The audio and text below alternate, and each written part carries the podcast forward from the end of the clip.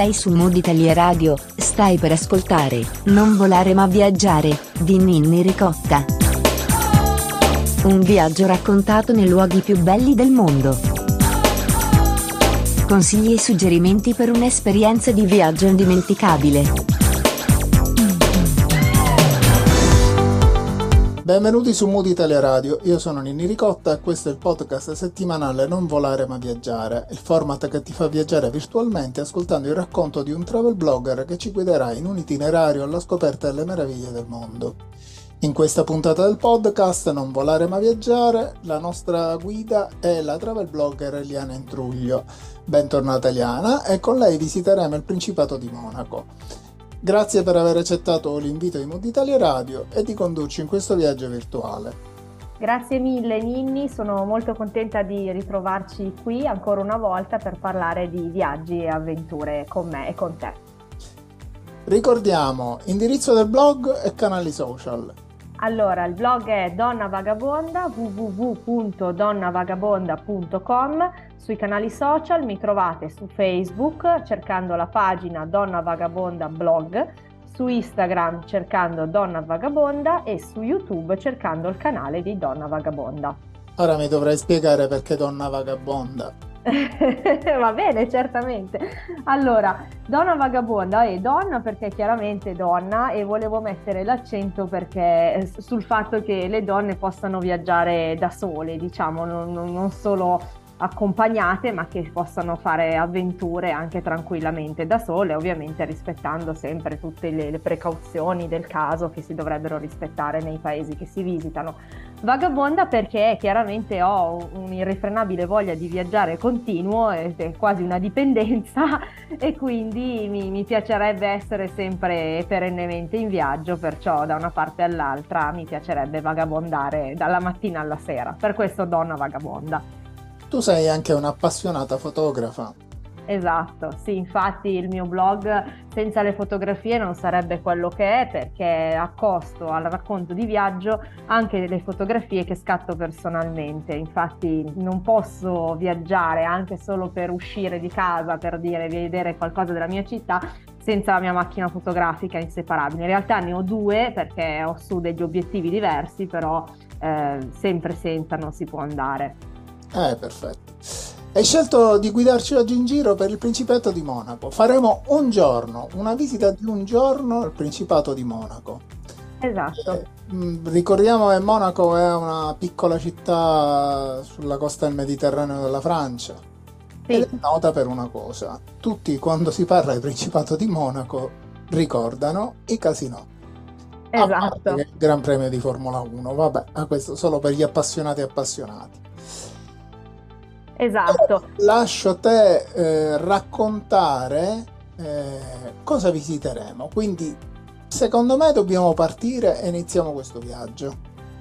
Sì, allora. Anche questa gita giornaliera. Esatto, sì. Allora, la realtà di Monaco, del Principato, è una realtà molto piccola, infatti si può considerare quasi una città-stato, dato che il territorio dello Stato di Monaco è quasi totalmente concentrato proprio sulla sua capitale.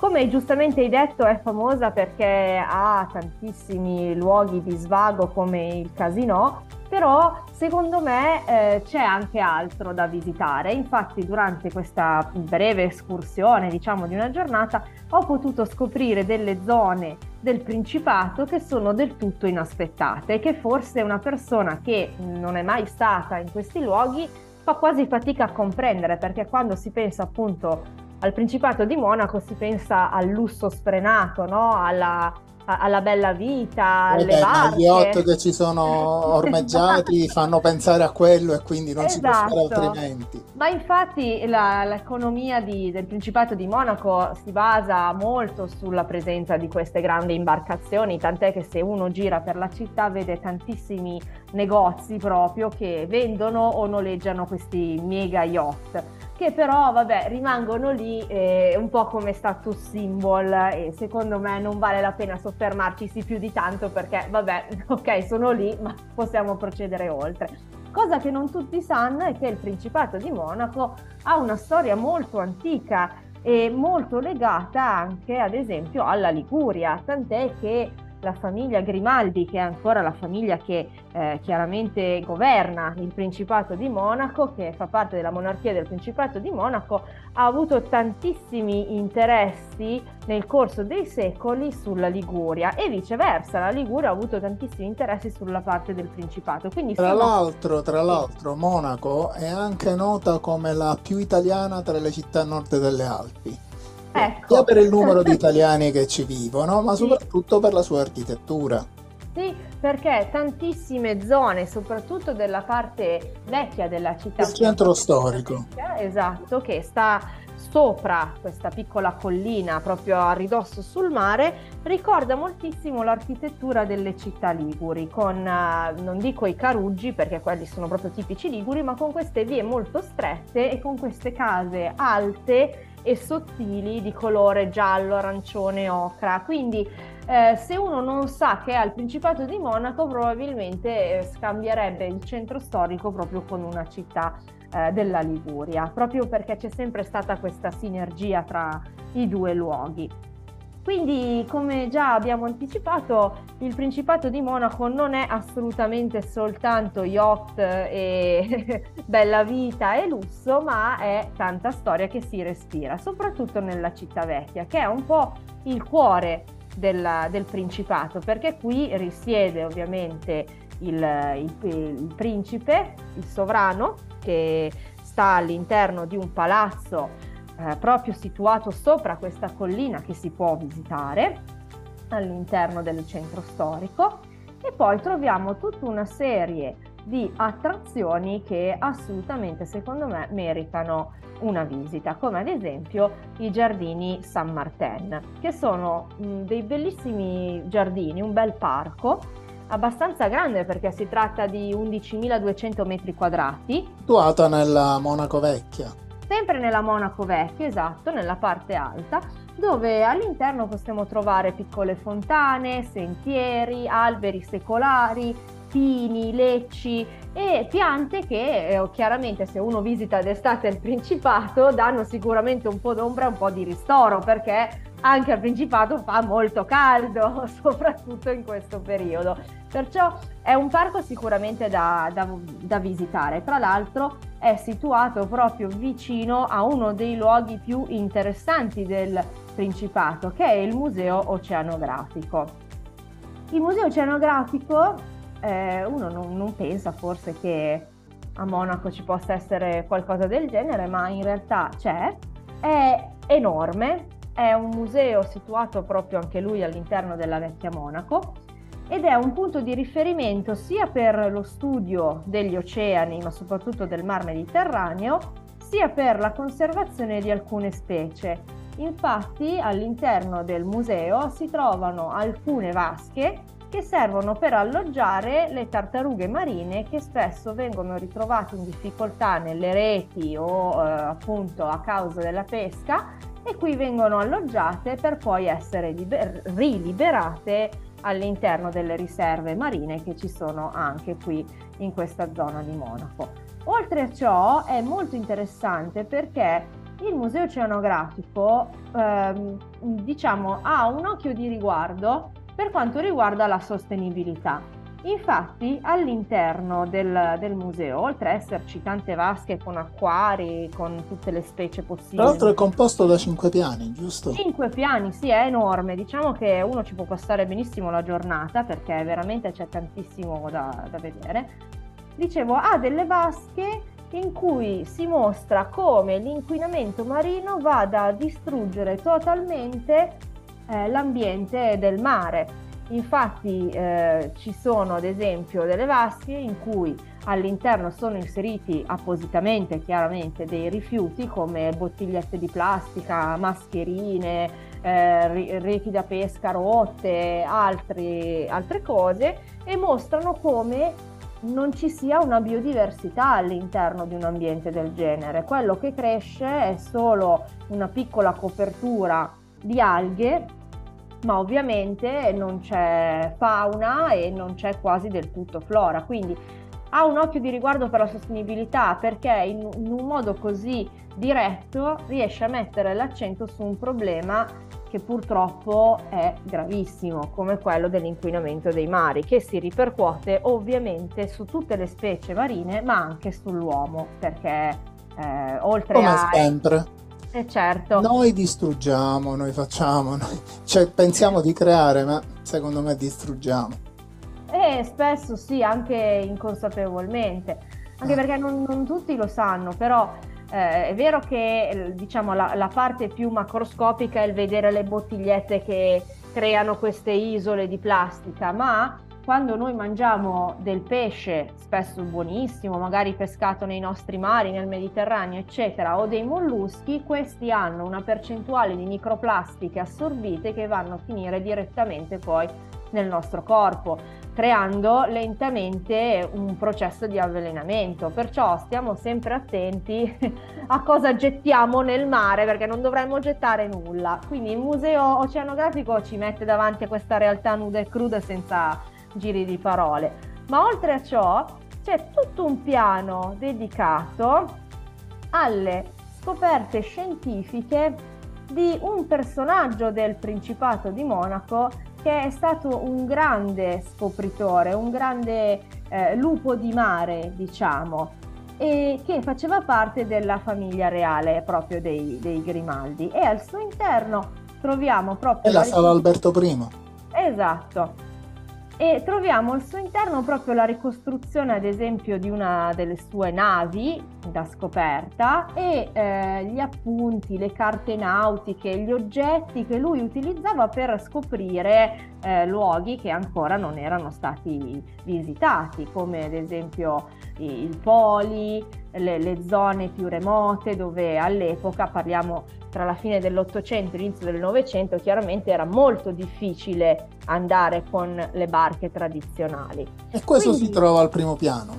Sì, quindi è proprio particolare perché eh, non solo quindi ci fa vedere eh, gli acquari, le specie eh, che ci sono nei nostri mari con un accento appunto sul Mediterraneo, ma ci fa scoprire anche la storia di personaggi illustri come Alberto I eh, e le sue scoperte. Perciò è un luogo adatto veramente a grandi e piccini in cui ci si può passare tutta la giornata e divertirsi eh, in modo responsabile, in modo consapevole. Tra l'altro, sempre al primo piano c'è la sala della balena.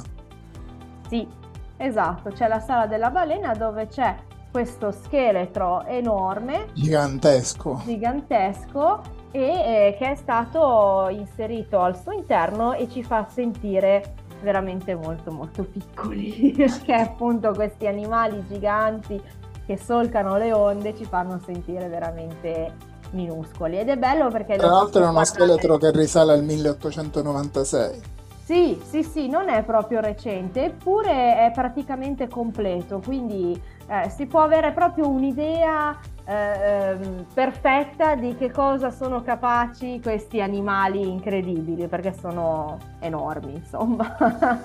Infatti. Tra l'altro c'è un piano da cui si può ammirare dalle terrazze, che si può ammirare tutto il panorama. Sì, l'ultimo piano che si può raggiungere con l'ascensore permette di avere una visione praticamente 360 gradi non solo della città di Monaco ma anche di tutta la costa circostante e del mare che ovviamente è sempre blu e sempre incantevole.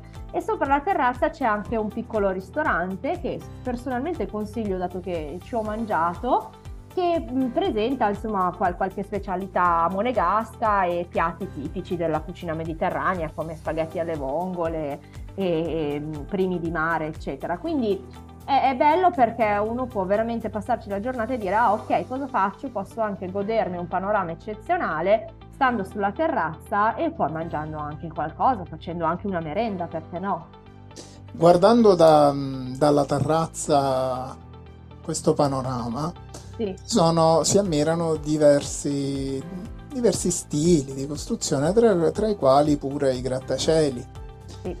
Che sono molto alti. Però la curiosità che, che ho letto su Monaco è che nel centro di Monaco gli edifici non possono superare i 100 metri di altezza e addirittura lo hanno deciso con un referendum nel 2004.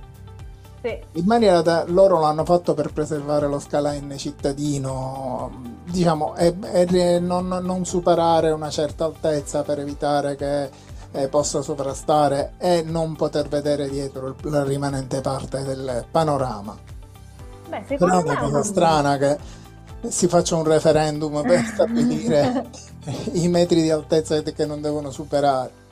Beh, però è un provvedimento giusto secondo me, perché alla fine... Eh, ma 100 eh, metri sono tanti. Eh, lo so, però comunque essendo una città così lussuosa, ci sta che eh, si voglia sempre costruire verso l'alto.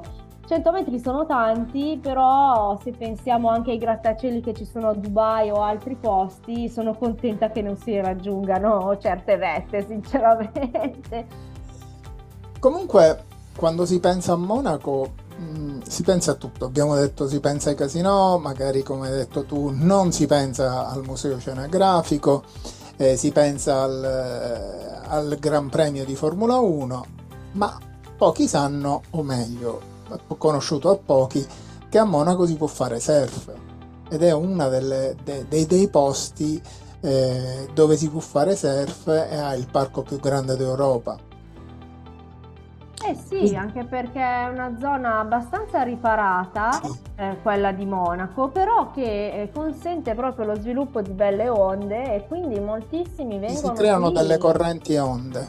Sì, vengono qui proprio per questo, tant'è che quando ero stata appunto a Monaco l'anno scorso avevo visto qualcuno che, fa- che lo faceva, perciò perché no? È anche un modo per vivere questo piccolo stato in maniera diversa dal solito, forse inaspettata.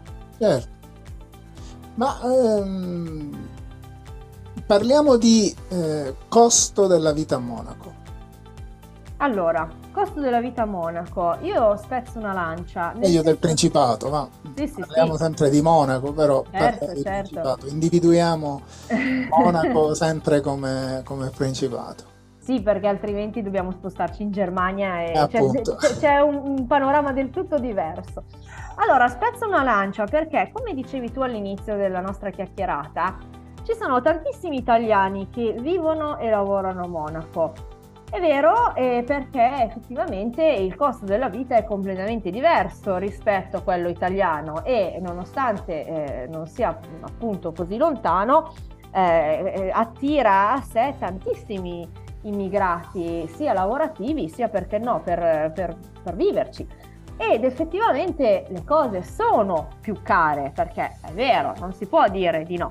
Però mi aspettavo qualcosa di esageratamente caro che però non ho trovato. Allora premesso io non sono andata a mangiare in un 5 stelle in un ok non ho noleggiato uno yacht. Però anche il costo per dire dei parcheggi del pranzo che alla fine ho fatto, ripeto, sulla terrazza del, del museo, sì, è più caro, però non è così caro come ce lo si aspetterebbe. E secondo me, se uno vuole visitare Monaco senza spendere un occhio nella testa, come si suol dire, lo può benissimo fare, anche perché proprio per le sue ridotte dimensioni la città si gira tranquillamente a piedi, quindi può risparmiare benissimo sul trasporto e quello che offre, a parte i ristoranti, è un prezzo tutto sommato abbordabile, perché è vero, non ci sono solo i ristoranti all'interno della città vecchia, ma anche nei quartieri più bassi ci sono bar e ci sono anche stand, piccole bancarelle che offrono anche dello street food, quindi perché non provare a, a, a mangiare qualcosa senza dover spendere per forza tanto? Assolutamente. Tra l'altro il gioco dei costi è dovuto anche al fatto che a Monaco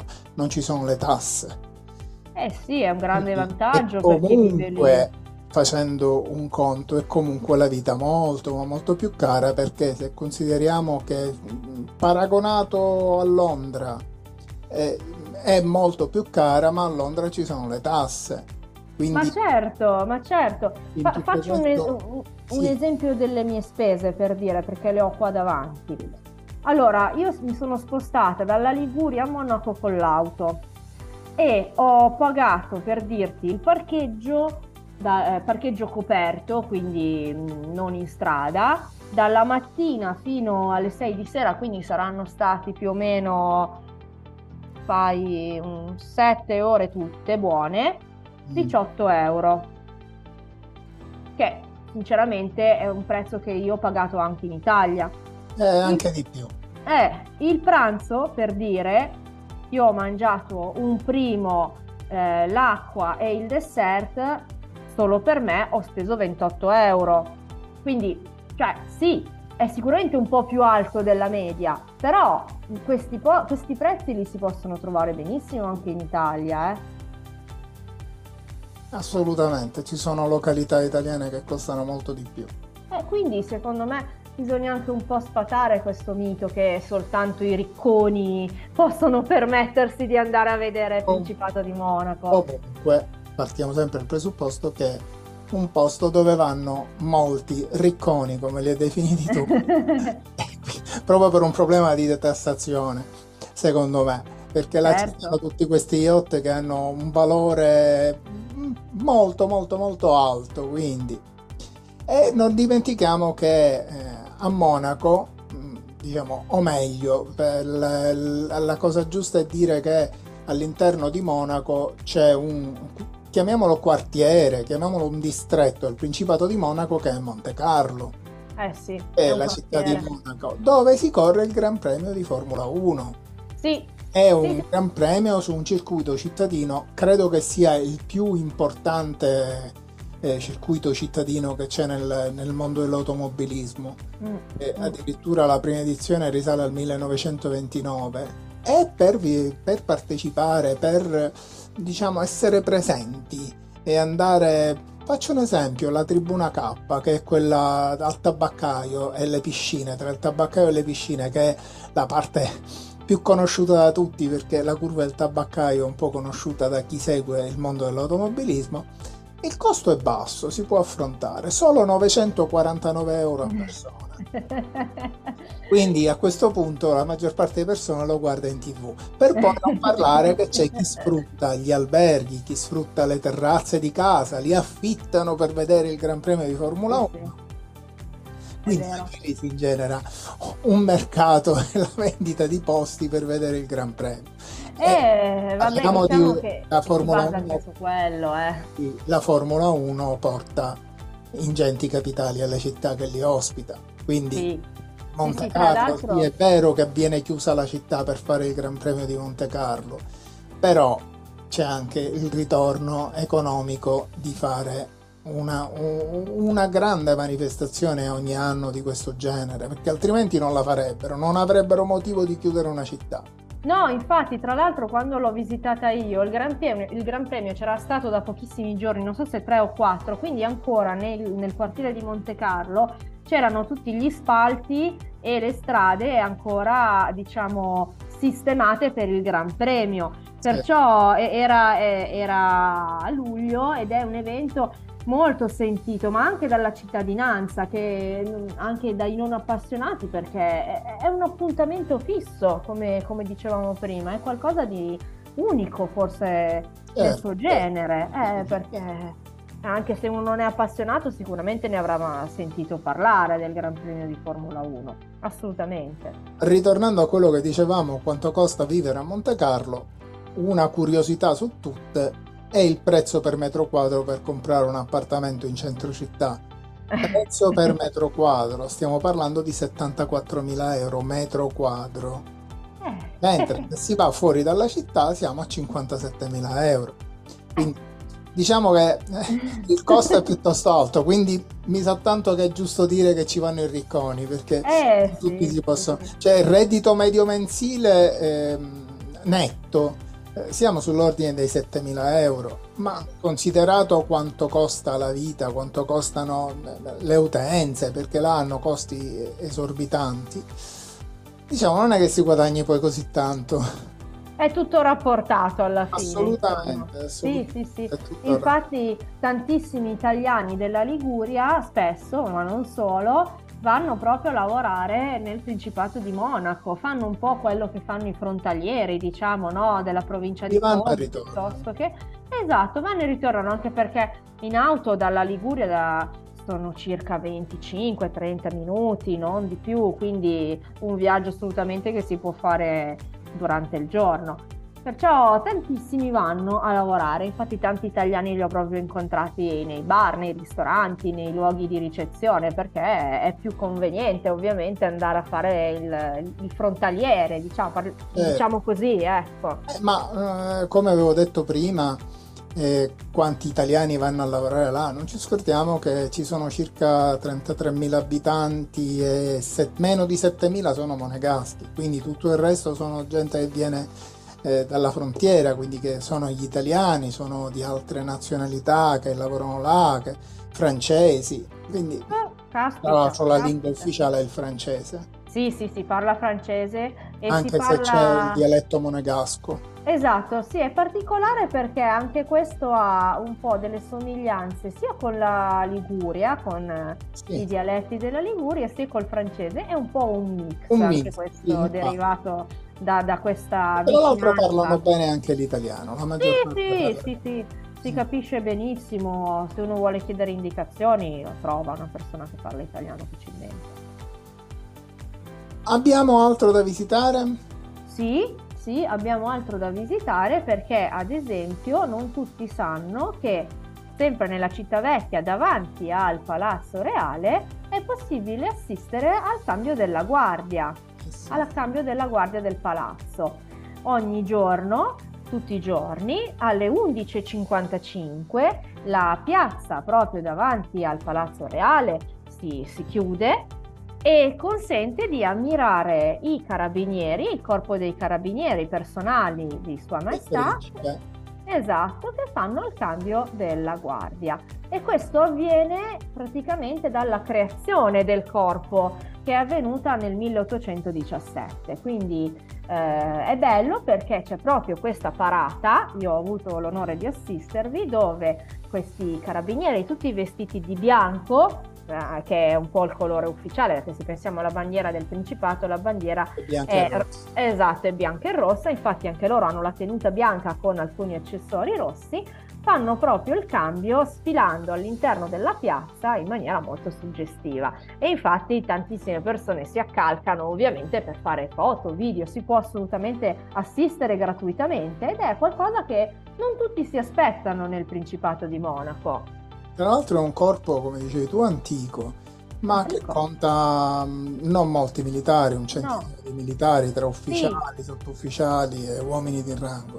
E hanno una cosa curiosa che mi piace tantissimo, questo caschetto stile eh, vigile urbano all'Alberto Sordi. Sì, Solo... è vero, ricorda un po' i film degli anni 60 e 70, no? dove c'era il vigile fermo in mezzo all'incrocio che indirizzava. Caschetto eh... all'Alberto Sordi. esatto, è bella la loro divisa, poi spicca perché appunto essendo questo bianco candido eh, non si può non notare. La parata dura circa mezz'ora, 25 minuti, c'è il cambio della consegna e ovviamente il saluto eh, di riverenza, la marcia e poi eh, ogni, ogni, militare rompe le righe e ognuno si sistema nella sua posizione. E avviene, ripeto, tutti i giorni, quindi si può, visita- si può vedere, ecco, ogni giorno gratuitamente. Alle 11.55.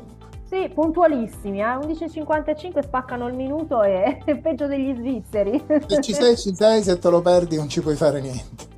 Eh no, anche perché tra l'altro consiglio di arrivare un pochino prima se si vuol vedere, perché la piazza già intorno alle 11 e un quarto, alle 11 inizia a riempire eh, con eh, le persone che appunto vogliono vederlo, perciò eh, consiglio di arrivare un pochino prima, tanto qua vicino c'è anche una bellissima terrazza da cui si gode di un, uh, di un panorama bellissimo che è proprio di fianco, che è il Belvedere Terrasse du Palais, quindi eh, si può tenere d'occhio la situazione coda, fila, stando tranquillamente all'ombra di questi alberi e godendosi anche il panorama del porto e del Principato. Quindi meglio di così, un'attesa così dovremmo firmarla ovunque.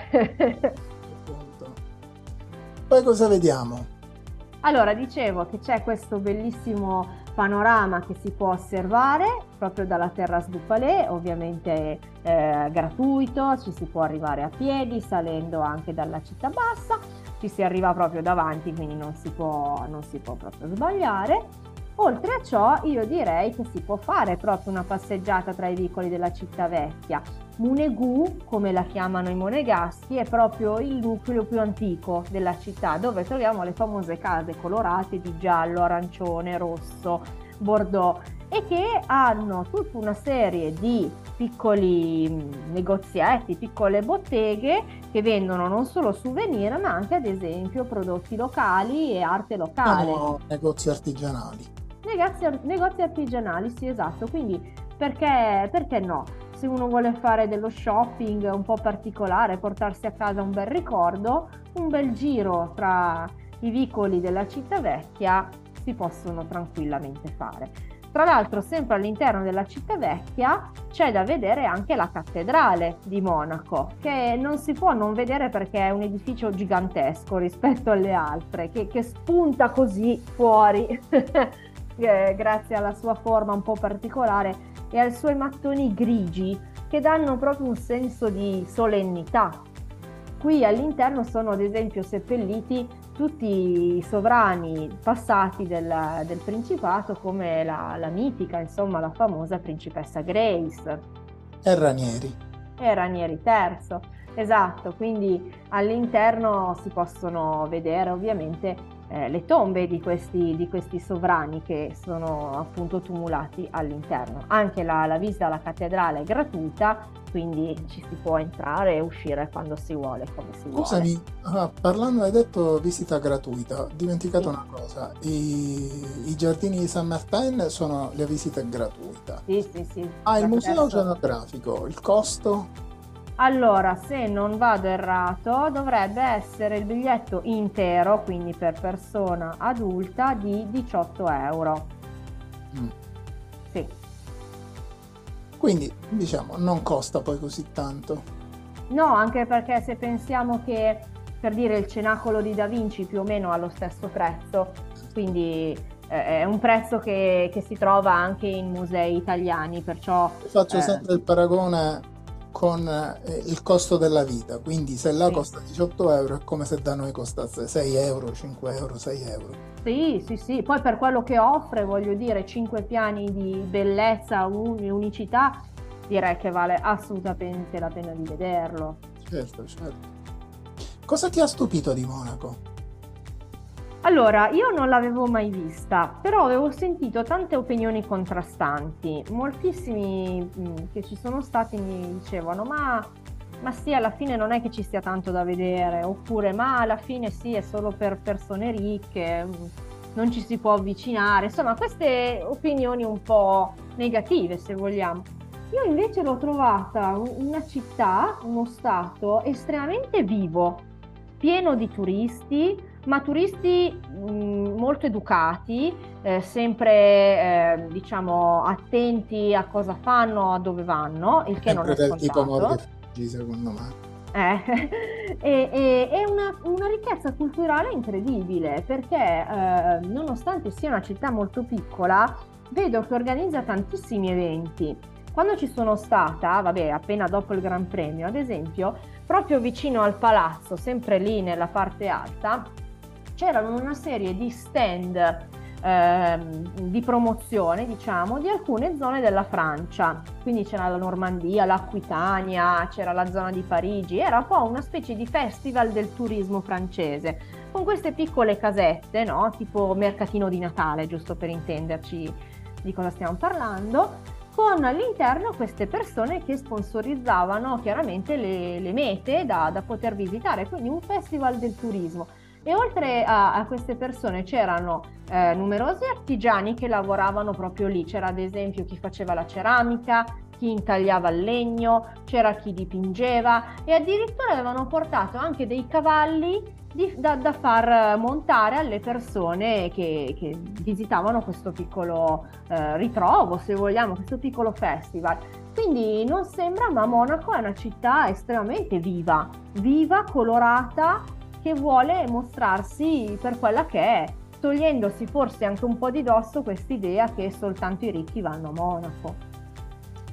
Ripeto, manteniamo, diciamo, con le dovute cautele, non sì. solo i ricchi vanno a Monaco, ma chi ci va a visitare è per lo più il mordi e fuggi, perché per, ripeto, per poter soggiornare a Monaco, tu non hai soggiornato a Monaco. No, io ho soggiornato in Liguria.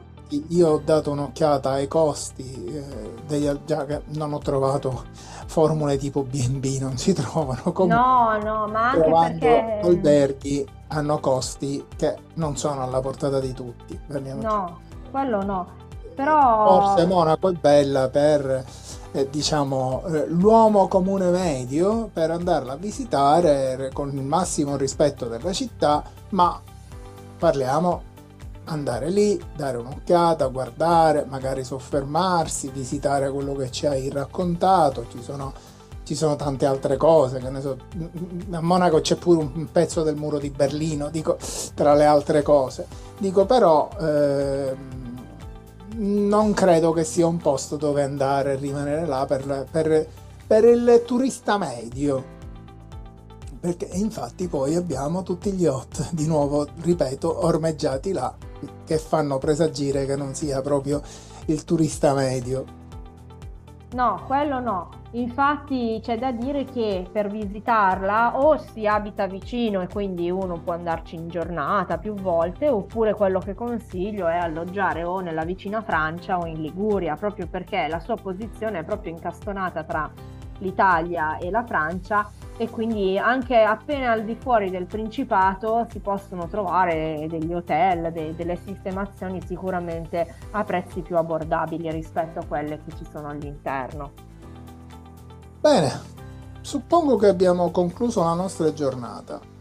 Sì, con gli occhi molto pieni.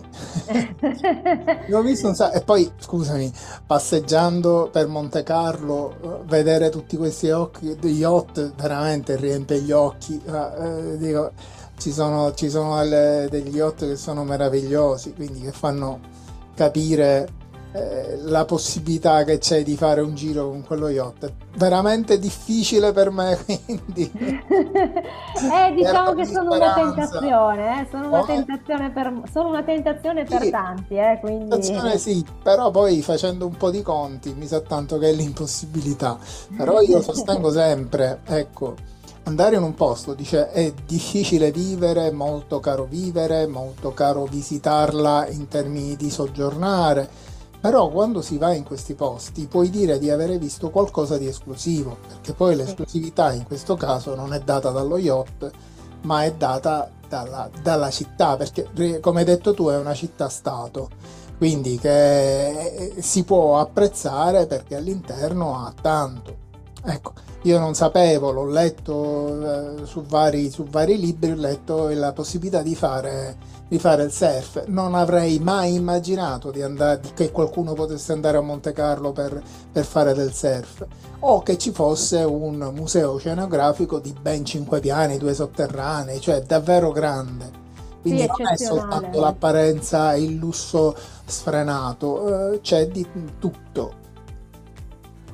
Sì, sì, sì, per ogni gusto, diciamo, da chi è appassionato eh, non so, del mare e quindi vuole vedere sia il museo, fare surf, insomma cercare delle località balneari, sia perché è appassionato di storia, perché può ripercorrere eh, la storia dei Grimaldi, la storia della famiglia reale, la storia del Principato, quindi abbiamo tantissime zone dove ci sono statue, monumenti che si possono vedere. E chi può ad esempio permettersi un po' di shopping, perché no, uno vuole magari andare lì a fare degli acquisti ci può andare tranquillamente, certo, è un po' per tutti la città alla fine. E soprattutto per chi è appassionato di Formula 1, vedere lo spettacolo del circuito cittadino di Monte Carlo è un'esperienza, mm, io sono appassionato di Formula 1 e credo che sia il più bel circuito eh, di tutto il Gran Premio che c'è, quindi di tutti i Gran Premi che ci sono. Allora bisogna risparmiare e prenotarsi per lo, eh, il posto lì tra la curva del tabaccaio e,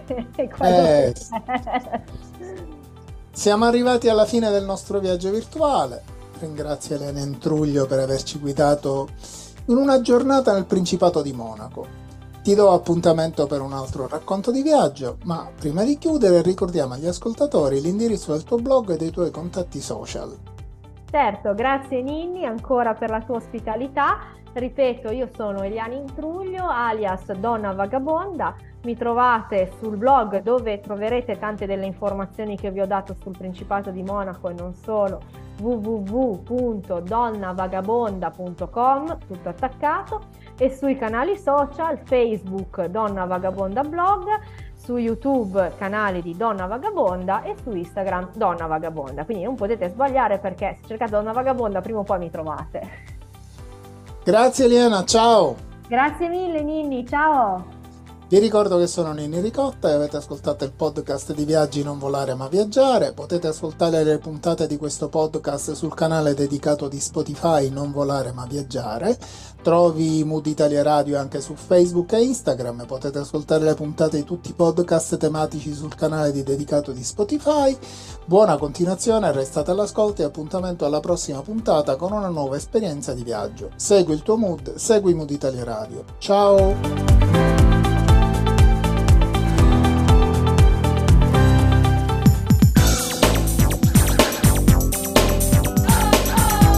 Sei su Mood Italia Radio, hai ascoltato Non volare ma viaggiare di Ninni Ricotta.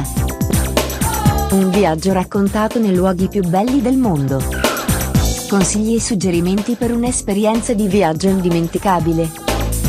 Appuntamento alla prossima puntata con una nuova destinazione.